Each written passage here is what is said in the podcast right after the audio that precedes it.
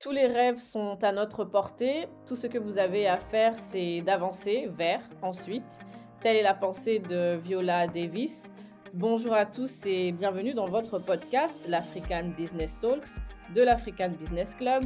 un podcast dédié aux afro-optimistes décidés à impacter l'Afrique d'aujourd'hui et celle de demain. Je suis Rachel Sumbu, votre journaliste, en compagnie aujourd'hui d'Amara Diawara, docteur en épidémiologie, originaire de la Guinée, fondateur et CEO d'AfriCare, une solution de e-santé lancée en 2019 visant à améliorer la prise en charge des patients. Notre thématique du jour, en quoi la santé numérique constitue-t-elle une avancée en Afrique? Écoutons. Bonjour Amara. Bonjour Rachel, bonjour à, des milliers d'auditeurs. merci de m'avoir donné l'opportunité de parler d'un sujet qui, qui me passionne et qui révolutionne aussi euh, le quotidien des milliers de patients et d'usagers des différents systèmes de santé. Ravi de t'avoir avec nous. Merci à Amara d'avoir accepté euh, notre invitation. Euh, Amara, je l'ai évoqué euh, en quelques brièvement en introduction. Tu es euh, le fondateur et le CEO aujourd'hui d'Africare, une solution e-santé qui a pour objet donc d'améliorer la prise en charge des patients, comme je l'ai dit. Qu'est-ce qui a motivé Amara le lancement de cette solution, mais par-dessus tout, quels sont les besoins auxquels répond Africare aujourd'hui? Ok, en fait, par rapport à la question Rachel, permettez-moi d'abord de, d'expliquer un peu, de, de dire à, vos auditeurs, Africaire, c'est quoi? Africaire, c'est une plateforme de gestion des consultations, de prise de rendez-vous en ligne, d'aide à la prescription des médicaments et de téléconsultation à destination des professionnels de santé et des patients en Afrique. Africaire a été fondée en 2020, en plein Covid euh, en Guinée. Euh, c'est vrai que l'Afrique africaine a été une initiative personnelle par rapport à, à mon parcours en tant que patient en France. Euh, j'ai été en France pour essayer de, de, me former encore davantage sur des questions de santé publique en épidémiologie. Et une fois en France, j'ai été diagnostiqué d'une tumeur au poumon droit. Et c'est pendant ce parcours-là, dans les différents hôpitaux, euh, l'interaction entre la ville et les hôpitaux en France, que je me suis rendu compte de l'utilité de la santé numérique. Et depuis lors, je me suis dit qu'il fallait essayer de comprendre comment ça marche en France pour pouvoir l'expérimenter aussi en Guinée et dans d'autres pays en Afrique. C'est comme ça euh, Africaire a été lancé en 2020 par euh, une initiative personnelle financée par fonds propres par moi-même. Et c'est vrai qu'il y a d'autres personnes qui ont rejoint l'équipe. Euh, Mariam Koulibaly, il y a d'autres personnes aujourd'hui qui travaillent avec nous en Guinée, au Mali. Et, mais euh, ça a été une initiative personnelle par rapport à, à mon propre expérience dans les hôpitaux en France. La première des problématiques, c'est l'accès aux soins et l'accès à l'information dans les différentes système de santé en Afrique parce que vous imaginez que quand vous rentrez en Afrique, l'offre de soins n'est pas visible. C'est-à-dire que c'est difficile de voir, par exemple, que le parcours soit optimisé, fluidifié euh, entre le secteur médical et paramédical ou du médico-social, c'est très difficile. Mais aussi euh, euh, le manque d'informations pour essayer de, de dématérialiser un peu les informations euh, on n'a aucune visibilité sur l'offre de soins à la fois à l'hôpital et, au niveau de la ville. Et par rapport aux médicaments aussi, les, professionnels de santé ont du mal à accéder à un certain nombre de données qui peuvent leur permettre d'avoir des informations fiables euh, sur les médicaments, sur la posologie, sur euh, les délais de, prescription des médicaments, et pour éviter qu'il y a des, des, effets indésirables, des risques iatrogènes par rapport à la prescription. Donc, on a essayé de travailler aussi sur cet aspect pour sécuriser la prescription des médicaments au bénéfice des patients. Et donc, euh, aujourd'hui, on essaie de répondre à la problématique d'accès aux soins, d'accès aux données médicales fiables dans les endroits sécurisés pour permettre à ce que les décideurs puissent prendre des décisions sur des données qui sont mieux collectés, qui sont mieux exploités, qui peuvent être au bénéfice de tout le monde, mais aussi de rendre les patients acteurs de leur propre santé, leur permettre de, de gérer eux-mêmes leurs propres données de santé, le partager avec qui le veut, et que, comme ça, ils pourront décider de, de, de, du choix thérapeutique, euh, du choix du médecin, de l'établissement qui veut les traiter. D'accord. Alors, si j'essaye de résumer un peu, aujourd'hui, Africare euh, répond, nous permet en fait vraiment de retracer euh, le parcours du patient parce que tu as beaucoup souligné euh, l'accès à l'information. Donc, c'est vraiment, elle nous permet de retracer le parcours du patient et répondre finalement à toutes ces problématiques liées à la traçabilité des données. C'est bien ça?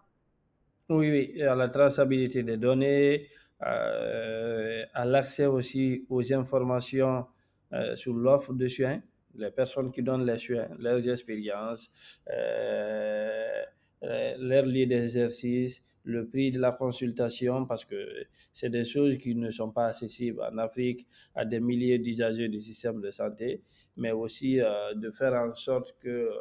les ressources médicales soient mieux identifiées dans, dans, les différents pays, dans les différentes villes, afin d'optimiser et fluidifier le parcours de soins des patients. Mais aussi, euh, ça peut être un élément de la prévention, promouvoir, par exemple, tout le monde parle de la médecine 5P aujourd'hui, ça peut promouvoir cela parce que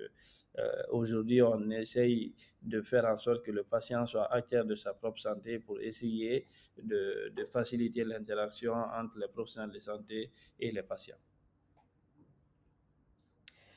Tu, ça peut, ça peut, ça peut aussi,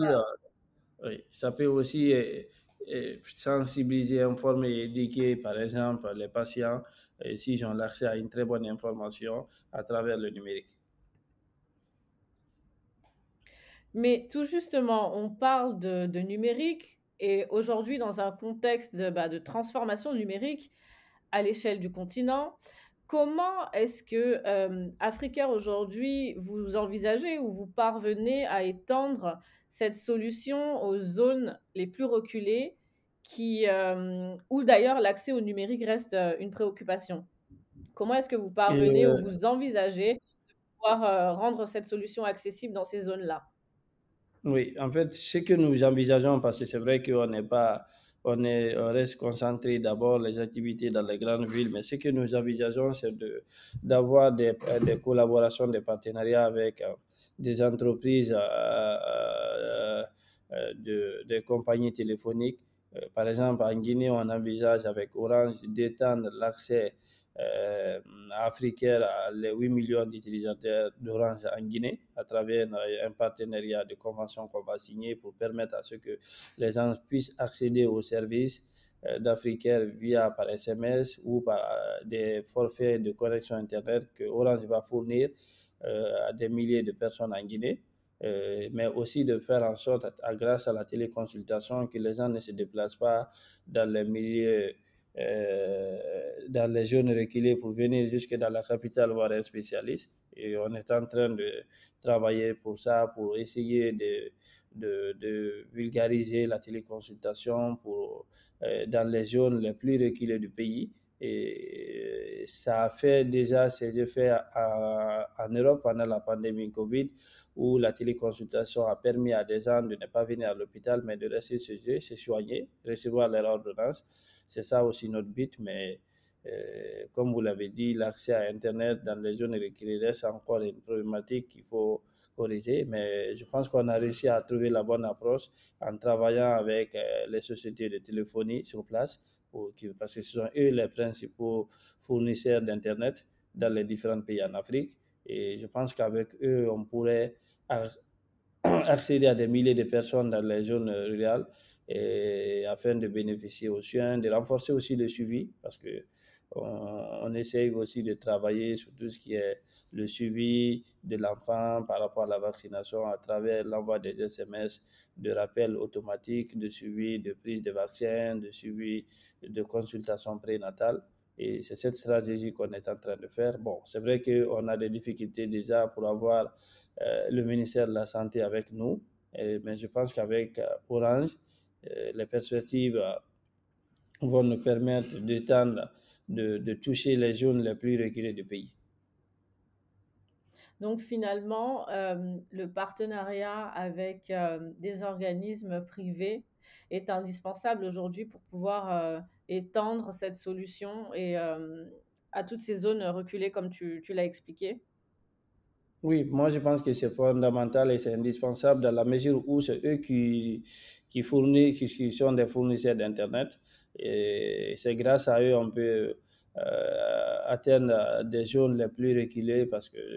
ils peuvent installer, par exemple, euh, mettre toutes les technologies en place pour qu'on puisse mettre en place la téléconsultation, pour que les gens puissent accéder à la plateforme africaine pour prendre rendez-vous avant même de se déplacer d'un point A à un point B pour voir un professionnel de santé, mais aussi de permettre de, de, de, de pouvoir mieux choisir son professionnel de santé parce que vous savez, en Afrique, euh, la problématique, c'est les conditions d'exercice de la médecine qui est tout un problème parce que tout le monde peut s'improviser médecin. Et donc, on ne sait pas qui est médecin, qui ne l'est pas. Il suffit juste de dire que je détiens une connaissance médicale pour pouvoir prendre en charge euh, les patients. Et donc, à travers la plateforme, les gens auront accès à une information fiable par rapport au lieu d'exercice, aux conditions d'exercice, par rapport aux horaires de travail, par rapport au, prix des consultations, mais aussi de partager les informations médicales avec les professionnels de santé de façon sécurisée et cela va permettre à ce que euh, de renforcer la confiance entre les, les, les, usagers du système de santé et les différents décideurs au niveau du système de santé. Amara, on va revenir sur plusieurs euh, points que tu as évoqués, notamment la téléconsultation et tu as parlé donc euh, des compétences. mais avant de revenir sur ces aspects-là, j'ai euh, une question qui, euh, aujourd'hui, donc comme je le disais tout à l'heure, tu es médecin, épidémiologiste, tu euh, étudies les maladies à travers mmh les données. Et donc, si je comprends bien, la data est un, est un, est un point clé de ton, de ton métier aujourd'hui. Comment est-ce que tu as fait face à la pandémie Covid-19 Pardon, comment est-ce que tu as fait face à la pandémie Covid-19 en matière de traitement des données Parce que tu l'as souligné à plusieurs reprises, euh, l'accès à l'information, euh, euh, rendre le patient acteur aussi de sa santé, etc. Dans un contexte où, cet accès à l'information est à développer, est à améliorer, comment est-ce que tu as fait face pendant ce contexte de pandémie Covid en matière de, traitement des données? Ben, en fait, pendant la pandémie Covid, c'est vrai que j'étais à Paris à l'époque. On venait justement de lancer la plateforme africaine en Guinée. Et à l'époque, je pense qu'on avait essayé, l'équipe sur place avait essayé de, de, de, de, travailler avec le ministère de la Santé par rapport au suivi, à l'identification euh, des contacts et des personnes contacts à travers euh, la plateforme africaine et aussi la prise de rendez-vous parce que les gens avaient du mal à se rendre dans les hôpitaux par peur d'être euh, infectés par le virus. Euh, bon, on, a pas, on a fait la demande, on avait demandé à ce que la plateforme soit utilisée gratuitement pour permettre la collecte, l'identification et le suivi des personnes euh, détectées ou des personnes cas contact, des personnes qui, sont, qui ont eu le virus COVID mais ça n'a pas été le cas. Mais c'est vrai que dans mon expérience passée, la gestion des données, la collecte de données pendant les épidémies est le point central pour tous les décideurs pour permettre d'avoir des données qui vont vous prendre des décisions parce que ça va vous permettre de savoir dans telle région, dans telle ville, il y a tel nombre de cas, tel nombre de cas et on sait à l'instant T à travers la collecte des données si vous avez une base de données ou une plateforme qui va vous permettre de suivre les gens ça vous permet derrière de prendre de très bonnes décisions en matière de recommandations, que ce soit sur la prévention, la promotion, l'éducation à la santé. Et la gestion des données est, quelque chose de fondamental aujourd'hui en santé. On voit aujourd'hui euh, dans les différents hôpitaux en Europe, même quelque part en Afrique, où la donnée est devenue capitale, c'est-à-dire que c'est l'essence du 21e siècle parce que si vous détenez les données, vous détenez l'information qui va vous permettre de prendre de très bonnes décisions. Bon, certes, nous, au moment de la, Covid, on a vu quand même ce que le fait du, de, de, big data, de l'intelligence artificielle peut faire en matière d'avancées technologiques pour la prévention, la prise en charge et la promotion de l'éducation à la santé. Ça n'a pas été le cas en Afrique, mais en tant qu'épidémiologiste, je sais que demain ou, dans un futur proche en Afrique, euh, on passerait par les plateformes, par euh, les bases de données pour pouvoir prendre de très bonnes décisions en matière de santé et planifier des politiques de santé. Parce que, et aussi de prévenir les épidémies, parce qu'on a vu euh, en Chine, en Europe, aux États-Unis, comment les startups ont pu ont aidé les différents systèmes de santé à, à, à, se préparer face à, l'épidémie et à, fournir des données. La pandémie. Oui, et faire en sorte qu'aujourd'hui, on a pu développer rapidement des vaccins qui prenaient avant 15 à 20 ans de développement, mais grâce à, aux données, on a pu développer un vaccin très rapidement. Et je pense que c'est des choses qu'il faut créer davantage parce que les données, c'est quelque chose qui reste très sensible, surtout les données de santé, qu'il faut la convoitise des cyber euh, criminels, mais euh, on essaie de sécuriser tout ce qu'on fait chez Africaire avec des hébergeurs de données certifiés pour essayer de ne pas euh, être exposé à certains risques. Oui, mais justement, j'allais y venir en parlant des risques de la e-santé. Là, tu évoques des, des, des, des, questions liées peut-être à tout ce qui est la, la, cybersécurité, etc. Mais euh, au-delà de ça, j'aimerais revenir sur, euh, sur des points que tu as évoqués tout à l'heure. On a parlé de téléconsultation, on a parlé euh, donc de compétences et parmi les risques tout justement de, de la e-santé, n'y a-t-il pas un risque de, de, perte des compétences, un problème de transfert de compétences? Je m'explique. La téléconsultation, tu as expliqué euh, tout à l'heure les, bienfaits, les avantages, notamment euh, par rapport au fait que euh, des personnes dans des zones reculées puissent bénéficier de soins, etc. Mais finalement, la consultation physique aujourd'hui, elle reste quand même, elle demeure quand même primordiale. Et, et on l'aura compris, un mauvais diagnostic, comme tu l'as souligné, peut avoir des conséquences euh, irrévocables. Comment est-ce qu'on pourrait euh, pallier à cela? Parce que, euh, comme je le disais à l'instant, la consultation physique reste bien entendu primordiale. Et, tout à l'heure, tu l'as souligné quand tu as parlé des, personnes qui peut-être aujourd'hui s'autoproclament médecins, etc. Comment est-ce qu'on peut pallier justement à, ces difficultés-là? Non, mais en fait, pour pallier à ces difficultés, il faut d'abord euh, essayer de faire prendre conscience euh, aux professionnels de santé en Afrique l'importance euh, que ces outils peuvent les apporter dans leur quotidien. Parce que dans leur quotidien, il, se passe des choses en Afrique où les professionnels de santé passent beaucoup plus de temps à s'occuper des actes administratifs, des actes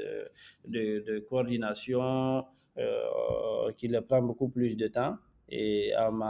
et qui ne laisse pas assez de temps pour se concentrer sur leur cœur de métier qui est le sien. Mais comment il faut y procéder pour pallier à ce risque, c'est de faire en sorte que les gens soient formés, les professionnels de santé soient formés par rapport aux outils numériques, aux différents outils qui sont développés, qui soient impliqués dans la phase de développement et dans la phase de conception et de développement des plateformes et des applications de santé en Afrique. Mais qu'on puisse établir une relation de confiance aussi pour dire aux patients qui, sont, qui vont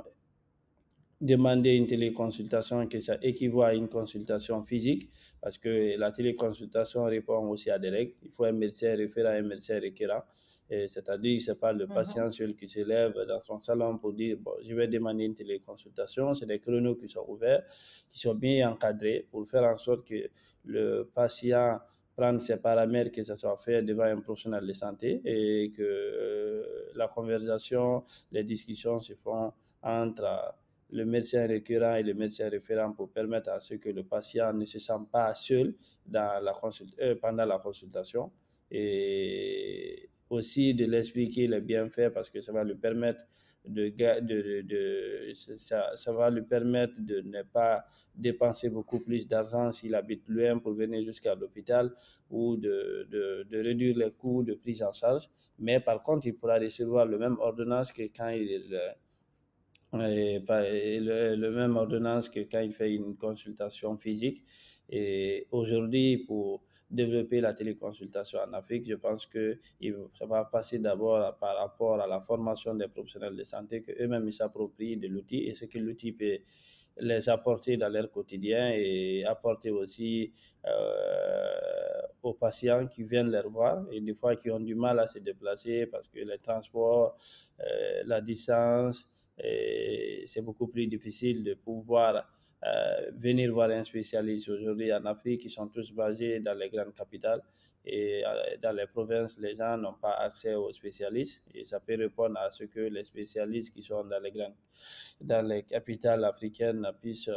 consulter en dehors de leur structure sanitaire via la téléconsultation. Mais tout ça, ça se fait par il faut un encadrement, il faut une réglementation, il faut un accompagnement des professionnels de santé et aussi des patients de la part de nous qui sommes les fournisseurs de ces technologies et aussi par rapport à la sensibilisation pour dire que c'est une consultation virtuelle et une consultation physique répond aux mêmes critères et que ce sont les mêmes ordonnances qui seront délivrées après. Et c'est vrai qu'il y a certaines consultations qui ne peuvent pas être faites pour le moment en vidéo. Et si c'est le cas, le patient sera obligé de se déplacer et venir voir son médecin pour une consultation physique. Tu as parlé, euh, tu as souligné la nécessité en fait euh, de la formation. Est-ce qu'aujourd'hui concrètement on a des budgets pour former euh, les professionnels à, à, toutes ces nouvelles technologies? Bon, Je pense qu'au niveau des ministères, bon, c'est un peu plus compliqué en Afrique, mais je pense qu'en Europe, dans les grandes, en Europe, aux États-Unis, en Chine, il y a suffisamment, l'État a mis suffisamment de moyens pour euh, soutenir les professionnels de santé dans la formation continue en matière de numérique parce que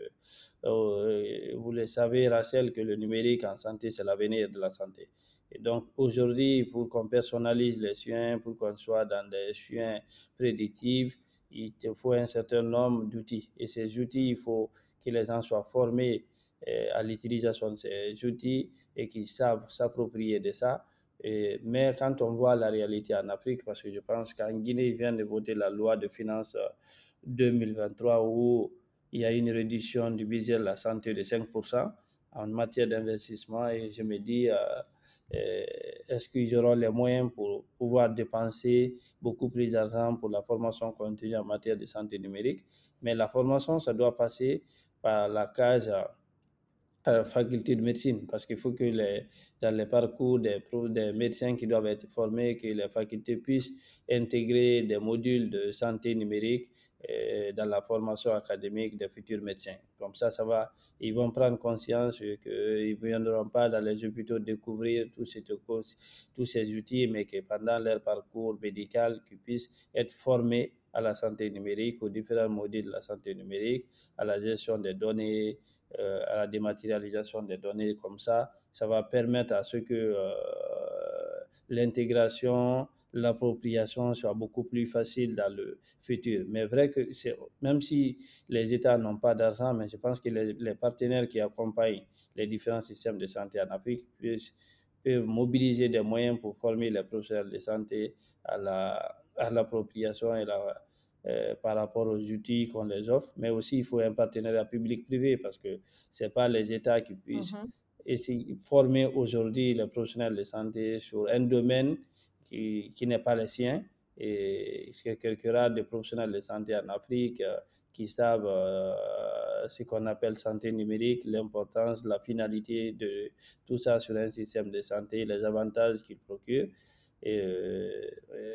donc, il va passer par la case de formation pour essayer de sensibiliser, former les gens pour que ça puisse s'intégrer dans le quotidien de l'ensemble des professionnels de santé, qu'ils soient en ville ou dans les hôpitaux.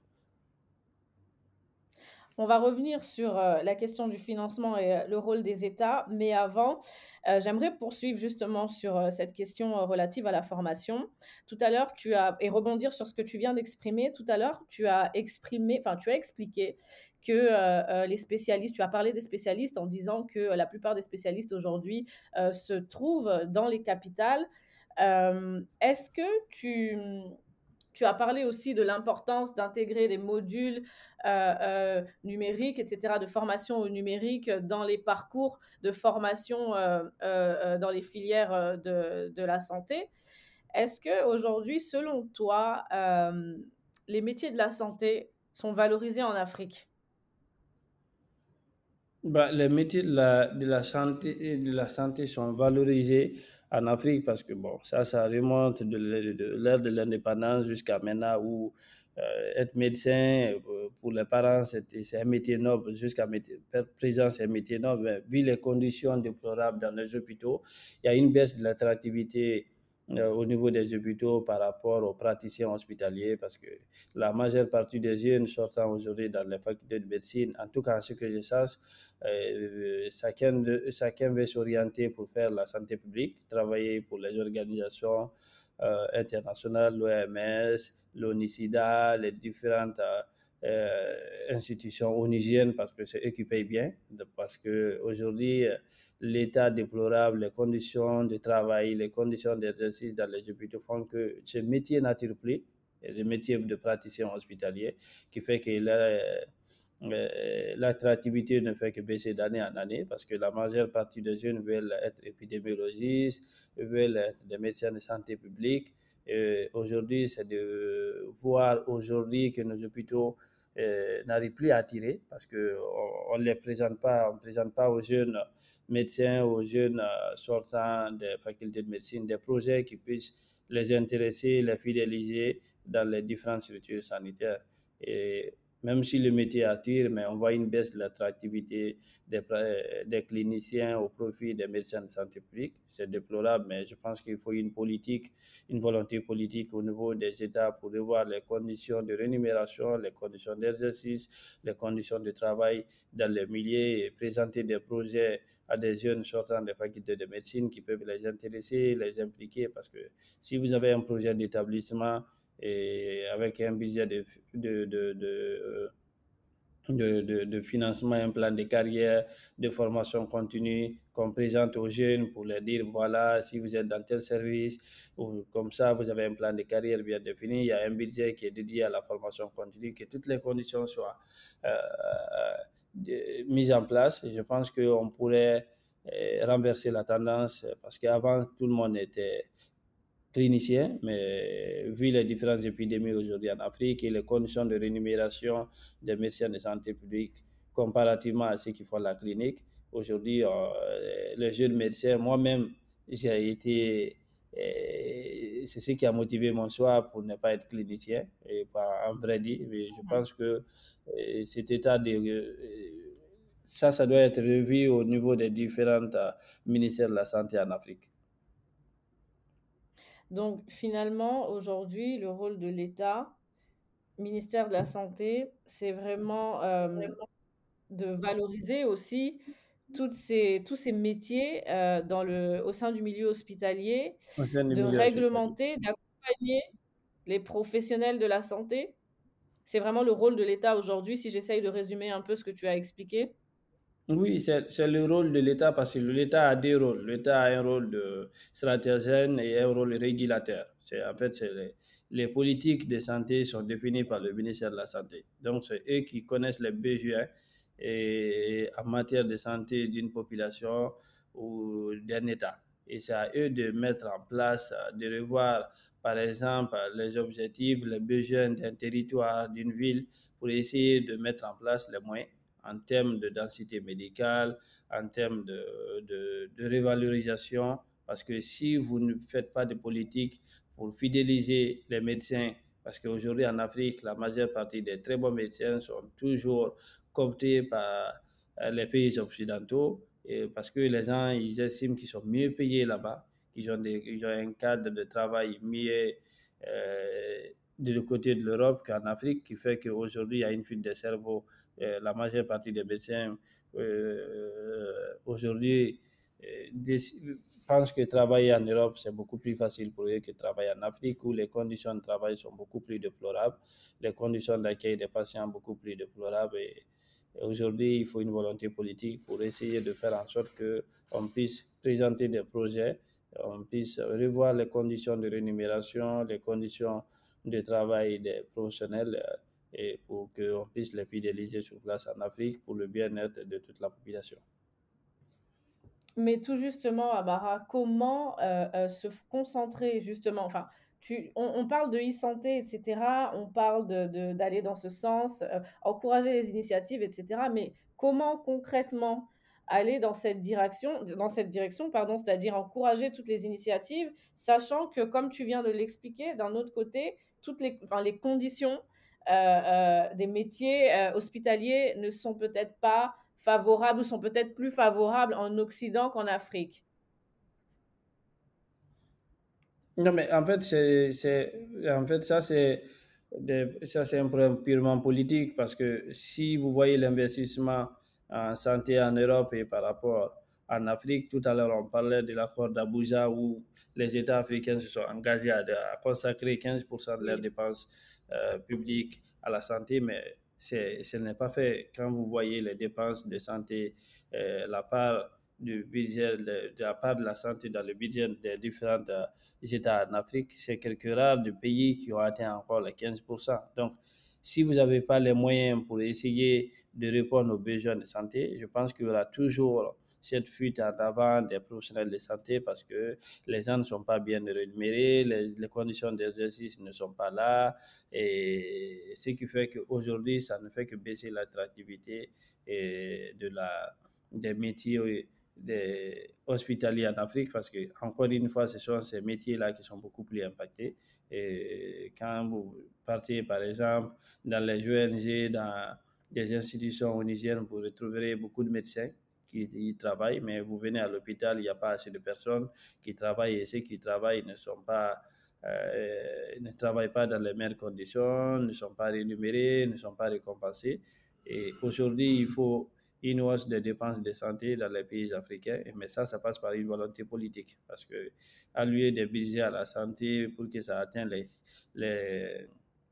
les 15%, c'est pas évident, mais si vous avez, vous êtes dans la fourchette de 8 à 10%, aujourd'hui, la France, c'est 15%, du, c'est 15 du budget national et 11% du budget national qui est consacré à la santé. Et, mais avec les 11%, on voit aujourd'hui les difficultés auxquelles les hôpitaux français font face. Et c'est le même cas aussi. En fait, au fur et à mesure que vous dépensez beaucoup plus d'argent et que vous avez des politiques cohérentes, et avec une efficacité, une efficience dans la gestion euh, publique, des politiques publiques en matière de santé, vous allez avoir des résultats escomptés et après qui, sera, qui, qui, qui, qui, peut être bénéfice pour l'ensemble de la population en matière de prise en charge et d'accès à la santé. Donc, pour revenir sur, euh, sur ce que tu évoques par rapport à notamment euh, la déclaration d'Abuja, aujourd'hui,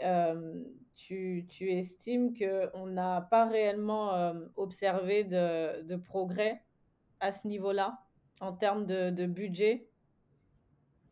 Non, on n'a pas. Euh, et en fait, il y a eu des progrès. Il y a des pays qui ont fait des progrès, comme le Rwanda, dans d'autres pays. Mais quand on prend, par exemple, la sous-région ouest africaine, euh, je n'ai pas exactement tous les statistiques, les chiffres en tête, mais je sais, par exemple, qu'en Guinée, c'est peut-être 5% du budget national qui est consacré à la santé. Donc, c'est un peu, ça démontre un peu l'état dans lequel sont les hôpitaux guinéens, les conditions dans lesquelles les professionnels de santé en Guinée travaillent. Donc, si vous n'avez pas une politique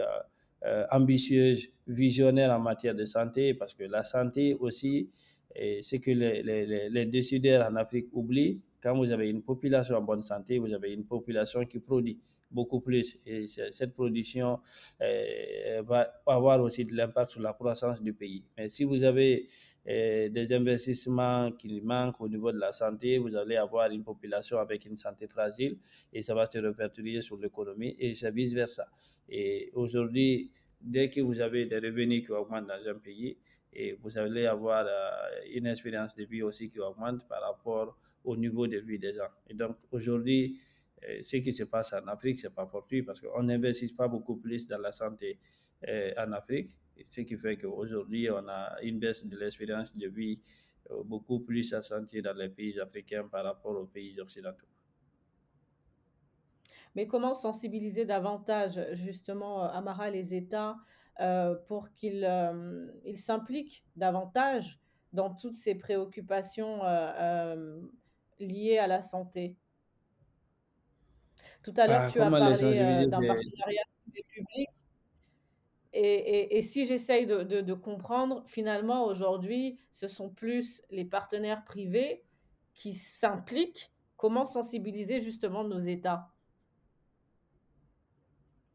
Non, bah, en fait, comment sensibiliser nos États, c'est difficile à dire comment sensibiliser nos États parce que vous, savez que la majeure partie des personnes qui gèrent nos États ne se traitent même pas en Afrique, dans les hôpitaux. Dès qu'ils ont des problèmes de santé, euh, ils prennent euh, l'avion pour aller en Europe ou en Asie pour, euh, pour se traiter. Je pense qu'il faut une prise de conscience au niveau de la population parce que c'est nous qui élisons nos, nos politiques donc, il va falloir qu'on soit beaucoup plus, euh, comment dire, qu'on soit beaucoup plus, euh,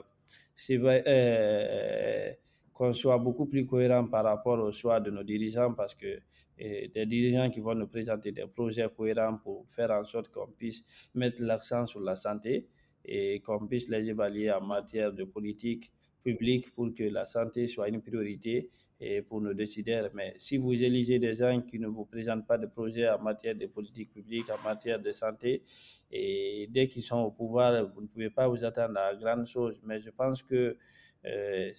il faut une euh, prise de conscience au niveau de la population, au niveau des décideurs, pour dire que la santé est, est primordial dans, une, dans un pays, que la santé est un élément qui, qui joue beaucoup plus dans la croissance, dans la productivité, dans la compétitivité d'un pays. Et moi, je pense que c'est à la population de, de pouvoir être beaucoup plus sévère en matière de, de, de, de, de choix pour qu'on puisse avoir des choix, personnes qui sont là pour nous, qui ne sont pas là pour juste leur propre intérêt. D'accord. Amara, notre échange touche progressivement à sa fin et euh, justement par rapport à cette notion de prise de conscience euh, au niveau de la population, on a vu qu'il y a eu euh, dernièrement des rencontres sur le continent africain autour de la thématique de la santé, notamment le, forum Afrique RSE auquel euh, tu as participé. On a eu aussi euh, dernièrement euh, Africa Santé Expo. Quels sont les points clés à retenir de ces, de ces rencontres, mais surtout quels sont les, les plans d'action envisagés pour répondre aux besoins en matière de santé en Afrique? À l'issue de ces rencontres justement là quels ont été quels sont les plans d'action envisagés pour répondre aux besoins? Non, mais en fait, le plan d'action qui a été envisagé, c'est de renforcer le partenariat public-privé pour essayer d'avoir beaucoup plus d'impact en matière de prévention, promotion à l'éducation, à la santé en Afrique. Parce qu'il faut qu'on il faut, il faut tout un, il faut qu'un, tout un écosystème travaille ensemble, à la fois euh, des partenaires, les entreprises, euh, l'État, les, les villes puissent s'impliquer à, à travailler ensemble pour fournir tout un paquet de services à nos populations en matière de prévention, en matière de prise en charge et de promotion à la santé. C'est vrai qu'en matière de RSE, euh, aujourd'hui, il y a beaucoup d'entreprises dans le cadre de leurs responsabilités sociétales d'entreprise qui veulent s'investir pour l'accès à la santé, sur la prévention, mais ils ont besoin aussi de, des acteurs, des startups qui puissent les accompagner dans leur politique RSE. Et c'est ce qui a été défini pour essayer de, de, de, travailler en commun accord, en partenariat, et aussi d'impliquer aussi les associations, la société civile, pour, dans le cadre de la sensibilisation en matière d'accès à la santé et à la prévention. Et je pense que le Forum de Paris a mis l'accent sur euh, la responsabilité sociétale des entreprises évoluées en Afrique et que ça ne soit pas seulement au niveau de l'État qui, euh, que, les, que les actions puissent venir, mais que les entreprises, les associations, la société civile, les startups puissent euh, fédérer en commun accord pour essayer de répondre à la problématique d'accès aux soins et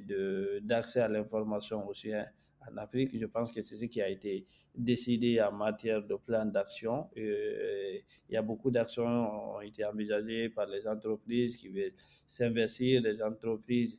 euh, étrangères évoluent en Afrique aujourd'hui qui veulent s'investir auprès de, de l'État, auprès des associations pour accompagner et faciliter l'accès aux soins, mais aussi de fournir des outils qui puissent, qui puissent faciliter l'accès aux soins. Amara, quel message, pour conclure, tu pourrais aujourd'hui porter à toute cette jeunesse africaine qui, qui est ambitieuse et qui, qui souhaite contribuer au rayonnement de, du continent africain? Bah, Le message que moi j'ai pour la jeunesse, euh, la jeunesse africaine, c'est de toujours continuer à se battre, d'être persévérant. C'est vrai qu'en Afrique, rien n'est facile parce que des fois,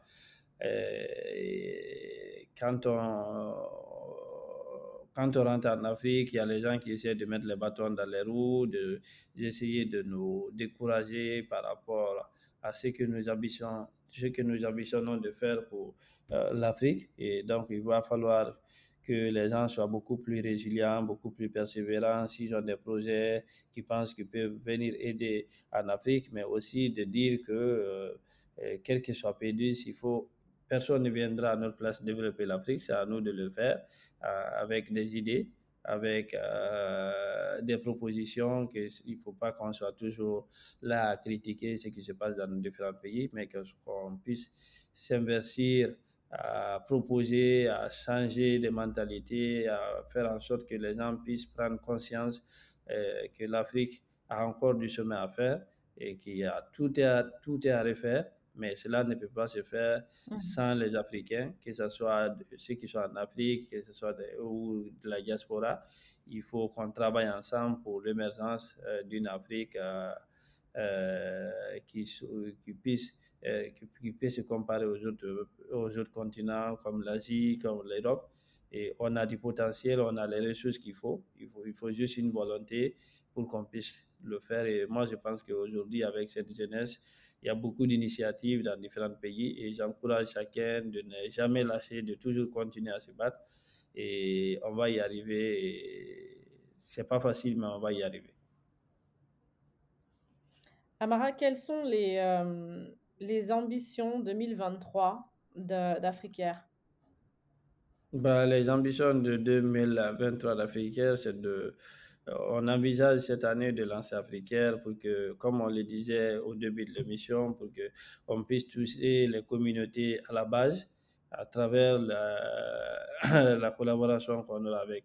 euh, Orange pour que Africaire soit utilisé par des milliers de personnes en Guinée. Ben, si ce n'est pas les 8 millions d'utilisateurs d'Afrique d'Orange, mais que ce soit la moitié qui puisse utiliser les services d'Africaire pour accéder aux soins. Et comme ça, on pourrait dire qu'on a réussi l'année 2023 si on arrive à atteindre des milliers de personnes qui puissent accéder aux soins à travers la plateforme africaine, et, mais aussi de faire, euh, de lancer un projet qui nous tient à cœur par rapport au suivi des femmes euh, enceintes à travers le digital. Et ça, on est en train de préparer le projet. Je pense que pour 2023, si tout se passe bien, on lancera un projet numérique pour le suivi des femmes enceintes pour réduire la mortalité néonatale. Merci beaucoup, euh, Amara, pour, euh, pour toutes ces explications, pour tous ces éclaircissements. Euh, on, va, on va se quitter sur ce que tu as dit, donc travailler vraiment ensemble pour, pour l'émergence de notre Afrique. Merci euh, également à, vous qui nous suivez, chers auditeurs, et euh, nous vous donnons rendez-vous pour euh, un prochain épisode de votre podcast, l'African Business Talks. À très vite.